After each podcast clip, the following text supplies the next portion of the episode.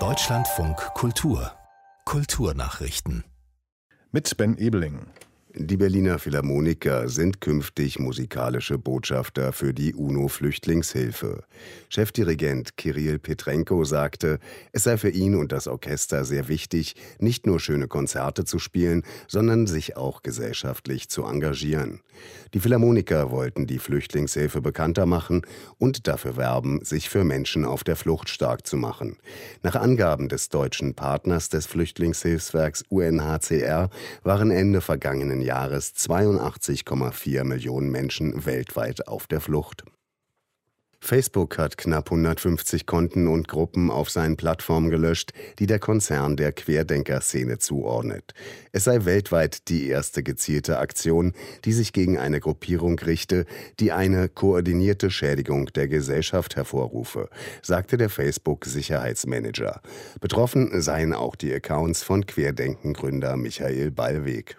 Der Soziologe Steffen Mau begrüßte im Deutschlandfunk Kultur die Aktion grundsätzlich, beklagte aber mangelnde Transparenz. Für die Demokratie auf jeden Fall ein guter Schritt. Da geht es ja um menschenverachtende äh, zum Teil rassistische Positionen und auch Netzwerke, die da äh, dann in Schranken gewiesen werden oder auch entfernt werden. Äh, auch hier wiederum äh, ist es so ein bisschen intransparent, dass man nicht ganz genau weiß, wie hat eigentlich dieser Auswahlprozess äh, stattgefunden. Und da schließt sich die Diskussion natürlich dran an, ist das eine Plattform, die allen offen steht und nach welchen Kriterien können Personen oder Gruppen ausgeschlossen werden. Nach mehr als drei Jahren Bauzeit ist das Zukunftsmuseum in Nürnberg eröffnet worden.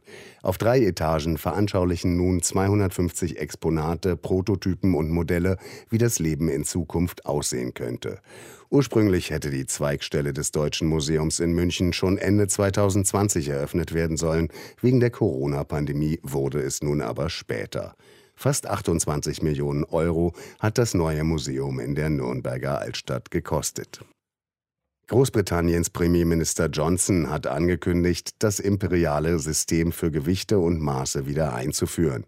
Das berichtet die Zeitung The Times.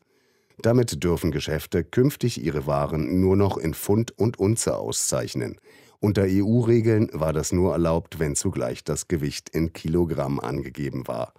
Brexit-Befürwortern war das Verbot ein Dorn im Auge. Sie feiern jetzt die Rückkehr zu englischen Traditionen.